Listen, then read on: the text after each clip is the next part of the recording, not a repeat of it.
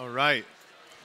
Well, hey, before we get into uh, the sermon this morning, I wanted to tell you a little bit about uh, what's ahead, what we're looking to ahead. Starting next Sunday, we're actually going to be beginning a new sermon series. You know, the world that we live in, the culture we find ourselves in, is, is constantly preaching at us. And often the messages that we hear have a whole lot to do with our identity, where we find our identity, what it means to be human. It can be things like work or relationships or our stuff or things, sexuality, family. But you know what? The world isn't where our understanding of self and humanity originates. Its origin is with God. And so, starting next Sunday, we're going to begin a, a series called Origins Living Life in God's World. And the text we're going to be in through that time is Genesis chapters 1, 2, and 3. The place where we see how God made us and how God intended for us to live in His world, but also how sin came and rebellion came and, and jacked that all up. And as we'll see, and our hope is, is that we can still have hope in the midst of all the brokenness. In this series, we'll talk about everything that has to do with kind of us and how our world began and and how it begins and ends with God and who we are and what we're to do in light of that reality. That in the beginning, God. So I want to invite you to be praying about that. I invite you to think about someone you could come, you could invite to come with you to gather with us, especially maybe somebody who doesn't yet know Christ or somebody you've been talking with, because this really is the core of what it means to know God, who He is, and who we are supposed to be, what our identity, where our identity is truly found. So let's be intentional with thinking about that and praying for that as we spend the next eight weeks uh, walking through those chapters. So this morning, I'm going to go ahead and pray for that and a few other things before we dive into our sermon. So let's pray together. Father, I give you thanks just for the opportunity we have to be together this morning. Thank you for the gathering of the church.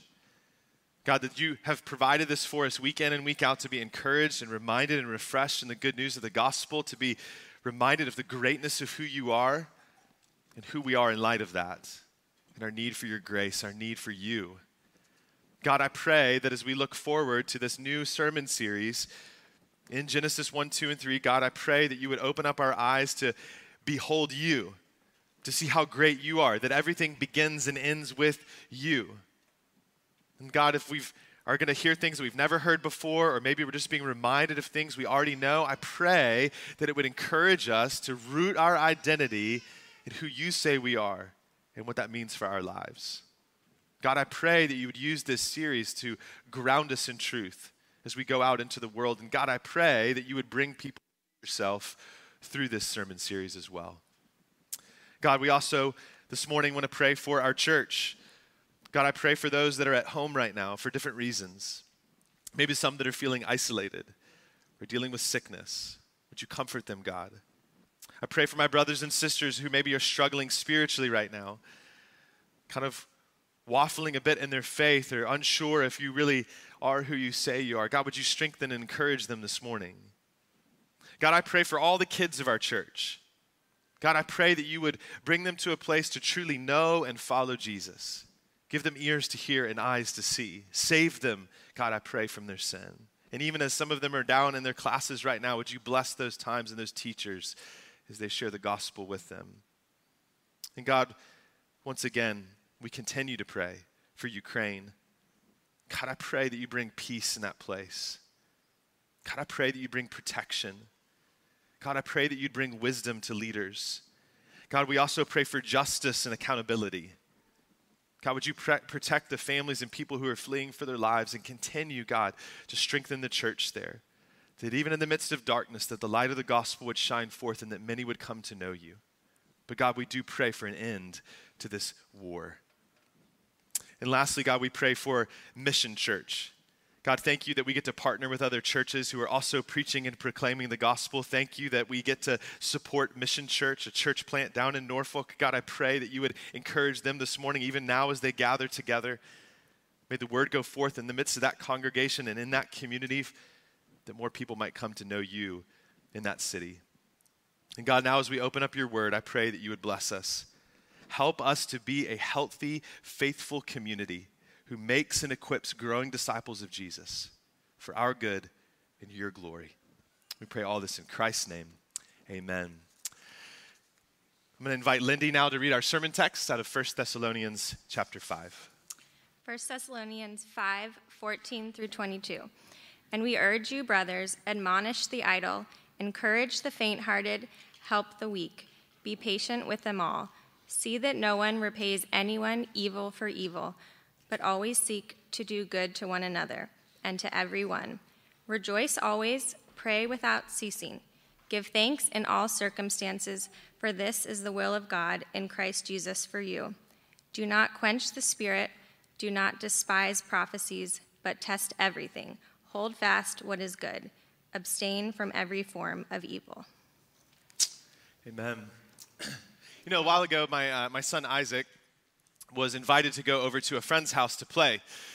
And so we jumped in the car and we drove over there. He was excited to go play. This friend was excited too. We, as we pulled up in the driveway, we saw him kind of looking out the window in anticipation for, for Isaac to get there.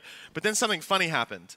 we pulled up in the driveway, his friend came out the door, and I thought, you know, to come over and say, hey, or like, let's go, let's play. But instead, he just ignored us, didn't say hello, and walked over, over to a tree and started climbing it. Like, I, I thought you invited us over. I'm not really sure what's going on here. But you know, kids do funny things like that, right? Like, I, I want you to be here, but I'm not really sure if I want you to be here. I'm not really sure what's going on. But nobody was offended because, you know, it's kids. But it made me think of something that can happen with adults in community as well. You know, sometimes we can be eager for community. We can long for it. We can even look for it. We can talk about it. But when the opportunity comes for us to be in relationship with other people, we can start to get weird around one another. Like, we're not exactly sure what we're supposed to do when we get there. We know we need community, or at least we think that we do, but sometimes it can be challenging. It can be challenging to feel like we're getting anywhere with anyone. And I think that's especially true after the last two years that we've been through so many different things going on, the strangeness and difficulties that we've experienced, whether that be COVID or the isolation we've experienced. Some of us more than others have experienced from that. It could be all the things, the different beliefs and thoughts and feelings about politics or cultural issues. It's created some difficulty within relationships, how we engage one another. Today, we're continuing on in our Life Along the Way sermon series. And this is a series that we're using to address, address different aspects of being a follower of Jesus.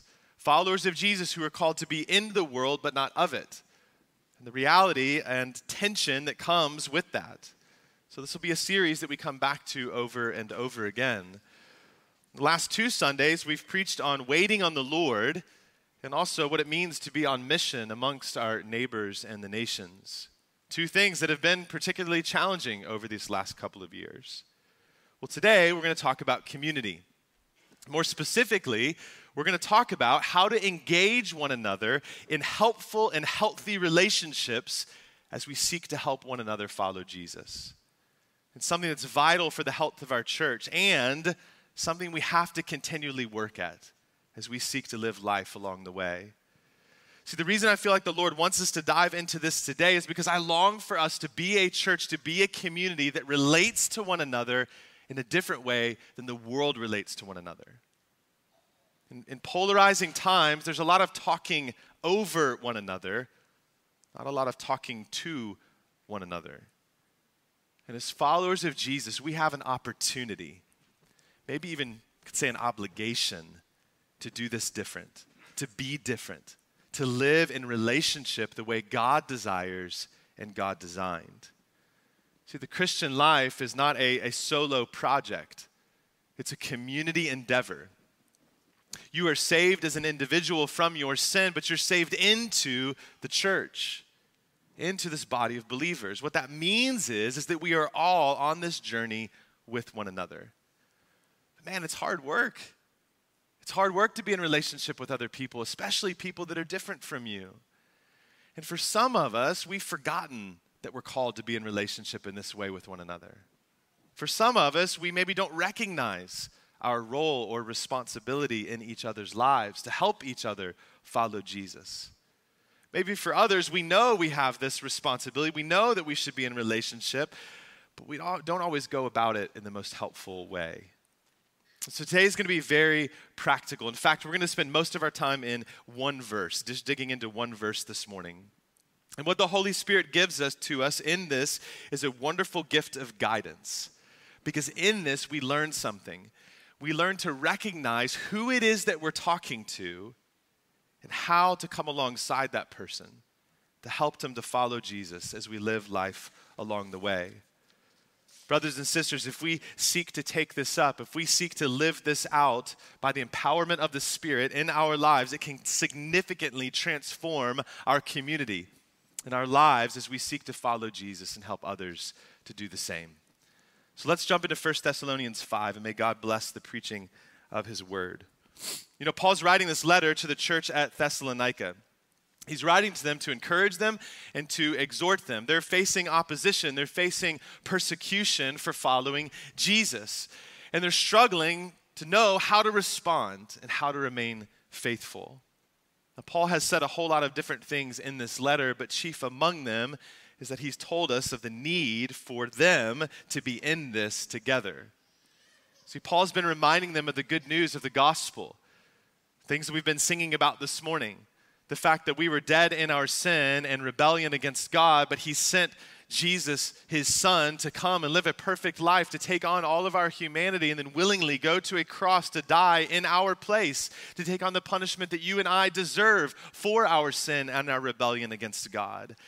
And Paul's reminding the Thessalonians of that. He's reminding us that there's a fundamental change that takes place in your life and your identity when you place your faith in Jesus in his person in his work. And right before this text that we're going to look at today, Paul says, look at verse 11. He says, therefore, kind of in light of all of that, of who you are in Christ now and the fact that everything has changed for you if you've placed your faith in Jesus, he says, therefore, encourage one another and build one another up just as you are doing. This is a call to keep discipling one another.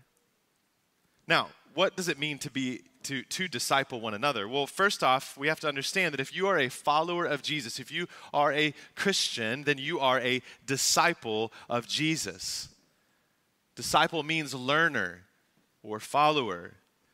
You are forever seeking to learn from Jesus. You're forever seeking to follow him in all of life. What I mean by that is that you're seeking to live a life that looks more and more like Jesus in all of life your actions, your relationships, your worship. It's to see the image of God restored in you. We're going to talk about the image of God in our new sermon series. So, for the person who's pursuing Jesus, who's seeking to be conformed to be more like him, who's following after him, Paul seems to give a picture of what his or her life will look like in verses 15 through 22 that Lindy read for us this morning you want to know some of the reality of what it means to be a follower of Jesus, you could read more about those verses. In that, he talks about understanding the will of God. In that, he talks about pursuing holiness, becoming more like Christ. In that, he talks about communing with God, spending time in prayer and thankfulness for who God is and what he's done in your life. But like I said, this isn't something that you're supposed to do alone. We are called here and throughout Scripture to encourage one another and build one another up. We're called to help one another finish the race. Listen, this is not the role of just the pastors of the local church. They certainly are part of that, but it's not the role of just the pastors. This is a role and responsibility of the whole church. It's a responsibility of one to another, all of us all in.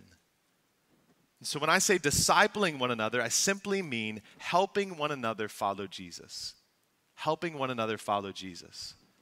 Discipling one another is as simple as that, which means that if you know Jesus, then you can be a part of helping disciple your brothers and sisters around you. But how exactly do we do that? Well, there are many means of grace given to us. The gathering of the church is a part of our discipling and growing together. Our own communion with God through His Word and through prayer are a part of that. But there's also this key part that we play in each other's lives, which is exactly what Paul gets at in verse 14. And we urge you, brothers and sisters, admonish the idle, encourage the faint hearted, help the weak, be patient with them all. See, this verse highlights something. It highlights the fact that living life in a broken world is challenging. it's wearying for us.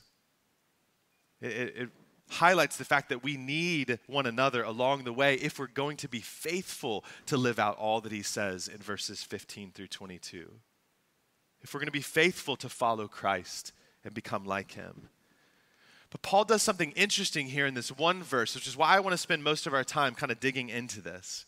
He gives us three types of people and three separate approaches to helping them follow Jesus.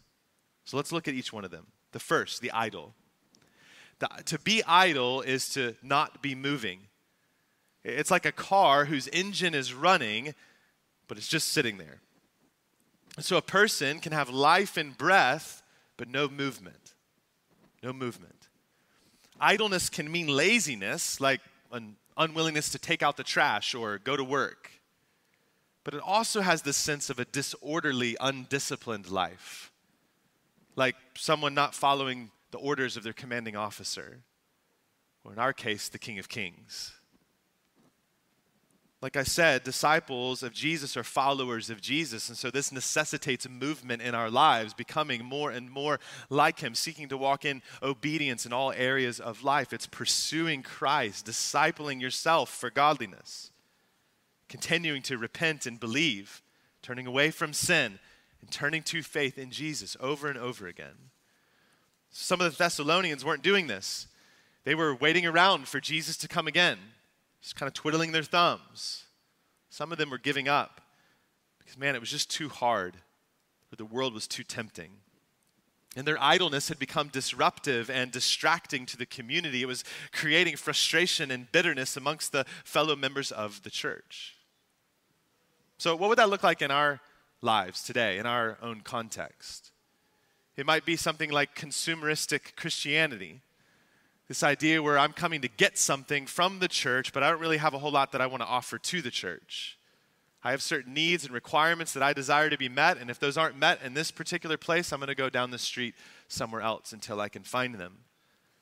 It might look like living a life not just in the world, but actually of the world, where you look no different than your neighbor or coworker who isn't following Christ. It's an undisciplined life not seeking to throw off the sin that so easily entangles and run the race laid before you. It's being deceived by sin. Additionally, idle people tend to grumble and complain about life. things aren't going the way they want them to go. Their needs aren't being met in the way they desire them to be met. Simply put, they're on the wide road that leads to destruction, like Jesus tells us in Matthew 7. And they either don't know it or they don't seem to care. Now, this is serious. That's why Paul's instruction on how to help the idle follow Jesus is to admonish them. To admonish them, it means to warn them. Now, this is an endearing term. It may not sound like it, but it's an endearing term of correction because of what's at stake. Hebrews chapter 3 tells us to exhort one another every day, as long as it's called today, so that we may not be hardened by the deceitfulness of sin. See, sin is deceiving, and its deception is going to come at you in a whole lot of different ways, and so we need to be reminded of that. What can happen though is we can it can be like being on a train, kind of cruising along the tracks, the bridge is out ahead, and there's signs all along the way telling you that the bridge is out ahead, but you're enjoying all the things that are going on inside the train car. The food, the drink, the fun, the laughter, not paying attention to where you're going. See, when you admonish someone, when you warn an idle brother or sister, you are seeking in love, in love, to tell them that the bridge is out ahead. Say, brother, sister, the track that you're on doesn't end in a good place. Turn away from that. You're warning them, you're telling them that Jesus and his ways really are better than anything that the world offers to you. Now, I know this is hard. I mean, we can look at these other three. We're going to look at all of them. Out of all three things that Paul talks about here, this is probably the most challenging one for us, the one we like the least. It's having to actually admonish someone. But it's something in love that we must do for one another. Now, this is not going on a sin hunt in each other's lives. Like, hey, he told me to admonish you, so I'm going to find something to admonish you in. We're not looking in every nook and cranny of each other's lives, turning over every rock. We're living in relationship with one another. So, as we observe things about one another's lives, we're able to do this. See, admonishment is a loving wake up call. And we see Jesus do this. He corrected his disciples at various points. His admonishment might be firm, but it's saturated in love and in grace. I mean, think about this. What a gift it is to have brothers and sisters who are willing to do that for us, knowing that it's difficult to do, willing to do it when we're struggling with idleness or an undisciplined life. I mean, I've had this in my life. I've had brothers come alongside of me and encourage me or admonish me and say, hey, where you're going, what you're thinking, what you're saying, what you're doing or not needs to be changed, needs to be corrected. But they did it in love. They did it in love to help me see that. And I'm grateful for it. Now, not everyone who needs help following Jesus is idle, though. So, Paul also mentions the faint hearted. To be faint hearted is to be discouraged. It's people who are weary from the difficulty of following Jesus in a world that's set against him. For the Thessalonians, this was due to intense persecution. Some of the brothers and sisters were feeling overwhelmed, unsure if they could continue to move forward. See, to be faint hearted is to be running the race, but unsure if you're going to be able to make it to the end. It's to be timid in following Jesus, especially in the face of opposition. So, what would that look like in our own context, our own lives? It could be someone who's weighed down or feels knocked around as they seek to follow Jesus in this world. They're experiencing ridicule or disdain or maybe bullying from a family member or a coworker or a classmate or a friend. Or they're faint hearted because it's just the challenge of trying to stay faithful when life is hard. Maybe being weary from fighting against temptation and sin. You're just worn out, wondering, is it really worth it? Is it really worth it to pursue holiness? Is it really worth it to seek to glorify God in all of my life and my thoughts and my words and my actions? So, Paul tells the Thessalonians and us that those who are faint hearted need encouragement. They need encouragement. And what they need encouragement in is not pithy platitudes or empty words. No, encouragement means to be infused with courage. Infused with courage to keep pressing forward in the fight for faith and the fight for joy along the way. Jesus did this. He told his disciples, You are going to have trouble in this world, but take heart. I have overcome the world. See, what the faint hearted need is to be reminded and refreshed in who God is. To be reminded and refreshed in the victory that is His and is now given to them and who they are in Christ, so that they can keep running the race before them. Encouragement of the people standing along the racetrack, encouraging, saying, You can do this. Keep moving forward. Keep placing your foot in front of the next one, in front of the next one. You don't have to go fast, just keep moving forward. You can do this by God's grace and help. But not everyone who needs help following Jesus is idle or faint hearted. Paul also mentions the weak. Someone who's weak is unable to move forward. So they could, this could certainly include physical, mental, or spiritual weakness. But because we are both body and soul, we're psychosomatic beings, sometimes the delineation between those two things can be difficult. Our physical and mental weakness can affect our spiritual life and vice versa. So, for the Thessalonians, they were brothers and sisters that were essentially physically and spiritually paralyzed, unable to move forward in faith. What would this look like in our own context and lives? Well, it's very similar to the Thessalonians. There are people in our community who have or will experience this kind of weakness that'll manifest itself in different ways, different forms, sometimes overlapping in physical and mental and spiritual ways. See, where the faint hearted person is unsure if they can or want to move forward, the weak person knows he or she is unable to move forward. That's why Paul's instruction for them is to help the weak. Help the weak. See, the weak person needs support, the weak person needs presence. Are you familiar with the story of the paralytic man and his friends? Jesus is in town and he's teaching and he's gathered in a house and he's teaching. And so these friends who have a uh, another friend who's paralyzed, unable to move, find out Jesus is in town, the healer is in town, the teacher is in town. They say, We got to get our friend to Jesus. And so they get there, but the house is packed out. There's no room for them to make their way through with their friend. And so they say, That's not good enough. and they climb up on that roof and they rip open the roof. And they lower their friend to the feet of Jesus.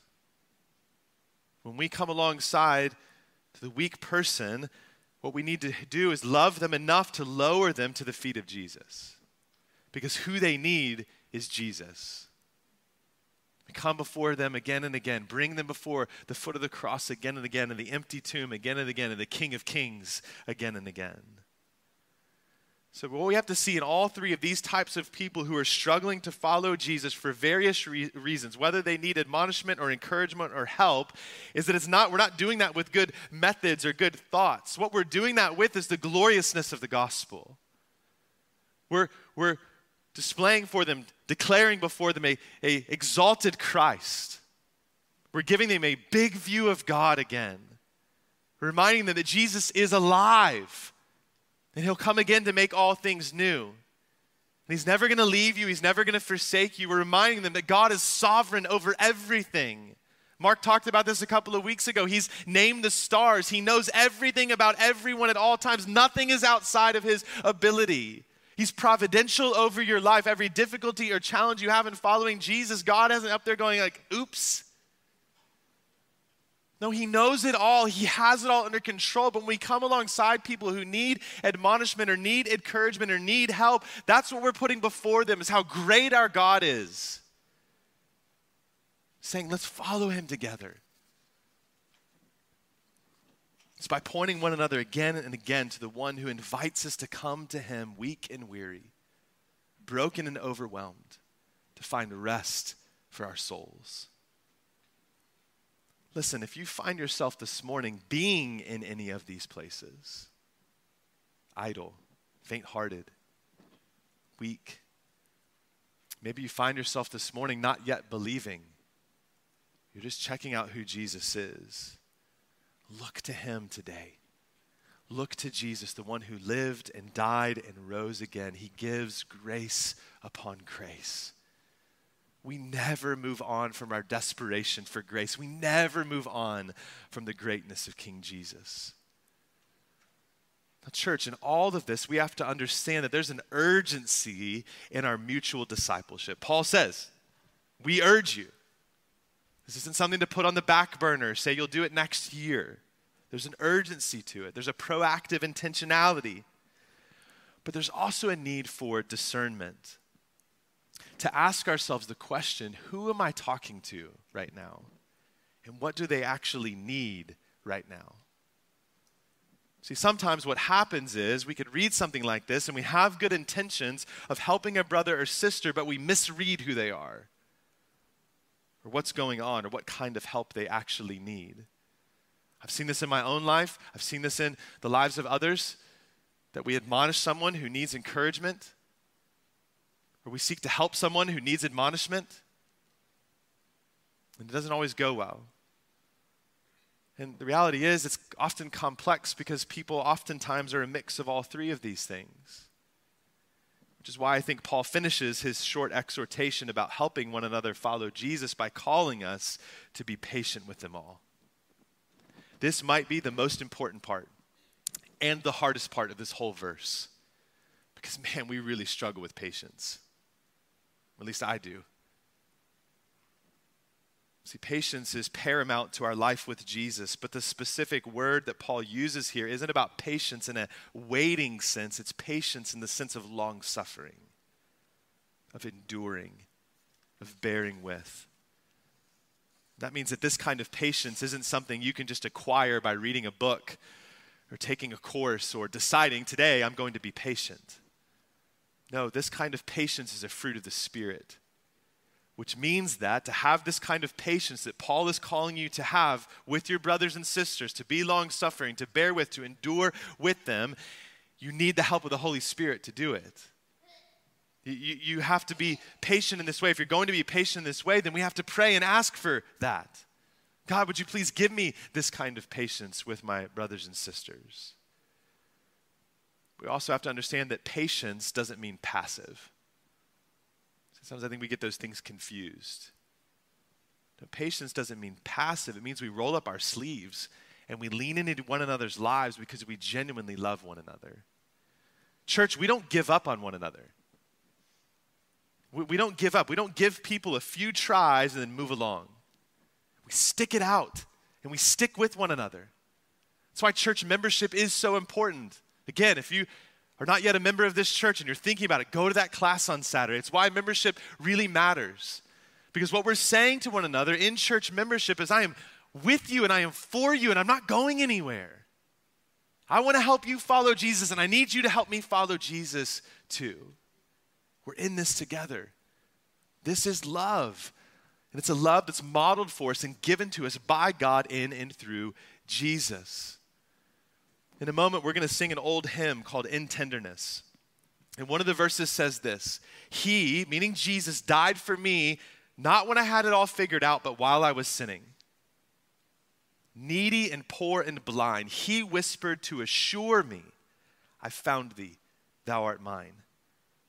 Jesus came to us as one of us to rescue us. He pursued us. He sought us. He came to seek and to save the lost. Not once we'd figured it out. Not once we'd cleaned ourselves up and had our life looking nice and neat. Not once we weren't idle or weren't faint hearted or weren't weak. No, in the midst of all of it, He came to redeem and restore. And now, because of that, we can go and do the same in the lives of others because of Christ and because we have the Holy Spirit. And it's hard though. We want quick, we want immediate. We want to go to a brother or sister and say, hey, you need encouragement, here's some encouragement, you're good? Right? We want, we want that quick, we want that immediate result, but that's not how it works. We need patience with them as they're working things out and we're working things out with them and we're trusting God and His providence in their lives. It's hard, but it's absolutely vital for the overall health of this community as we seek to help one another follow Christ. Listen, how would our church be changed if we lived this out? You know, something that I think that can help us be patient with other people as we're helping them follow Jesus is having an accurate view of ourselves. And we can look at a list like this and think, okay, let me look for the people that need admonishment and encouragement and help. But I'd encourage you to look at that list and recognize that you've been all of those things. This is all of us at different points and probably more often than we'd like to admit. Sometimes you're clearly the one that's saying to others, Follow me as I follow Christ. And sometimes you're clearly the one that needs help following Christ. But often, we're both. And we're most effective in each other's lives when you see yourself as both. Listen, you are simultaneously both needy and needed.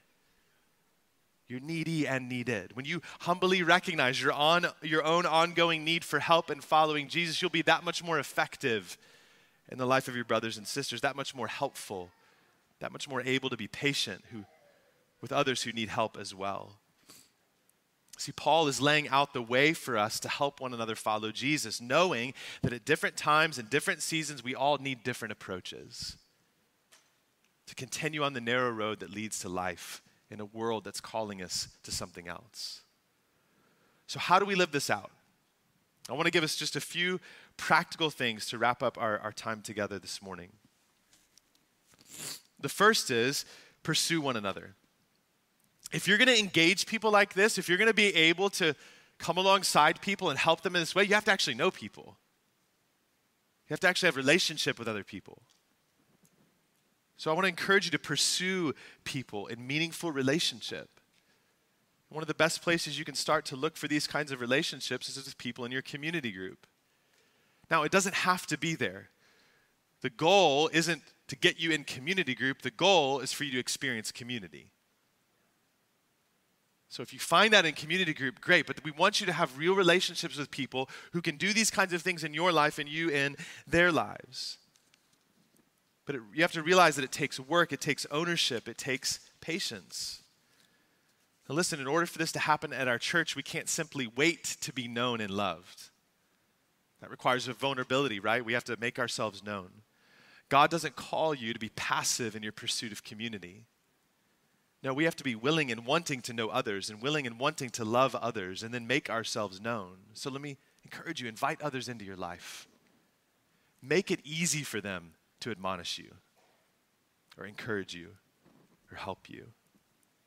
We have to be willing to be a pursuer of others like Jesus was for us and not simply wait to be pursued. Number two, believe you have something to offer. You don't have to have all the answers. You don't have to have it all together to help others follow Jesus. You need to know Jesus. So listen to me. If you're a, if you're a mom with young kids right now and you're thinking, I have no time for this, I can't do this, you can. Doesn't mean you have to rearrange your whole entire life, but live life in front of others. Invite others into the mess about how you're clinging to Christ in the midst of that. Listen, if you're of the older generation, I'm not going to give a number on that. I'll let you figure that out if that's you or not. This has been on my heart recently. Listen, if you're, if you're of the older generation, you have something to offer. And there are a whole group of people here who are struggling in their parenting, who are struggling in relationships, struggling in their marriage, they're just not sure what to do. They're scratching their heads. You have something to offer them. Come alongside of them, encourage them, pour out your life into them to help them continue to be faithful. On the other end, college student, I don't care if you're 18, 19, 20, 21, 22, somebody fifth lap, 23, 24. You have something to offer too to someone older than you. If you know Christ, encourage them in Christ. We are a multi generational church. Let's encourage one another across generational lines and help each other in that way. You have something to offer. Because remember, you aren't pointing people to yourself to be impressed by you, you're pointing people to Jesus to be impressed by him. And listen, if you're in a place of faint heartedness right now or weakness, if you're suffering, experiencing challenging circumstances, if you're even faltering right now as you strive to be faithful, listen to me especially, you have something to offer also. You have something to offer also. You can still point people to King Jesus because you know right now that his grace is sufficient for you. And his power is made perfect in your weakness. Mark Dever, a pastor down in Washington, D.C., says this Our examples of enduring hardship are often more powerful than the stories of our success and triumph. Speaking of stories, number three, share your life in stories of grace. Listen, it's fine to talk about TV shows, sports, March Madness, right? It's fine to do that. It's okay to do that. It's fine to talk about what's going, around, going on around the world. But man, don't leave it at that. If you're going to help one another follow Jesus, seek to share your life in stories of grace, where you see the gospel at work in your life and the lives of others. 1 Thessalonians 2 earlier in this book, Paul says, So, being affectionately desirous of you, we were ready to share with you not only the gospel of God, but also our own selves. If you're going to truly help one another follow Jesus, be honest about your life, the good and the bad, the ups and the downs, and encourage one another with what you know to be true about your king and his kingdom. This happened recently. I just heard this story this week. The Cottrells, a member a member family in our church invited a young, uh, a community group of young couples over to their house. They initiated it and said, We want to invite you guys over. We want to talk about life. We want to talk about marriage. We want to talk about parenting, the good and the bad. They talked about how Christ has met them in that and helped them in that. Man, I love that. Share those stories of grace. Share your life with one another. Number four, make space and count the cost in order to have these kind of relationships, to be able to admonish and encourage and help, you have to make space in your life for them. Simple to say, not so easy to do. Right? We all have other things going on. We've got work, we've got family, we've got other commitments. This is a challenge for me in my own life right now. We have four kids doing different sports, different activities, trying to figure out how to make it all work. But you have to understand that this is a long term investment that requires short term real sacrifices sometimes you have to say no to things. Listen, Jesus died and rose again to create a new community, a new humanity. It's worth running hard after that. Fifth and finally, keep looking to Jesus. Brothers and sisters, I desire for us to be a community that is only explainable because of the gospel. That when people experience what we have going on here in our lives with one another, there's something different about it from the way the rest of the world operates. We're a community brought together by the blood of Jesus, who in God's providence has given us the opportunity to be in each other's lives. So let's fix our eyes on Jesus and celebrate that gift and pursue one another so that we can help one another faithfully follow him. Listen, we are all people in process making progress. We're all people in process making progress. God is at work, and He will finish what He's begun in our lives and in this church. Look at chapter 5, verses 23 and 24. Paul ends this letter this way He says, Now, may the God of peace Himself sanctify you, make you more like Jesus completely. And may your whole spirit and soul and body be kept blameless at the coming of our Lord Jesus Christ. He who calls you is faithful. He will surely do it. Church, He will surely do it. That He will use His people to that end. Amen. May it be so.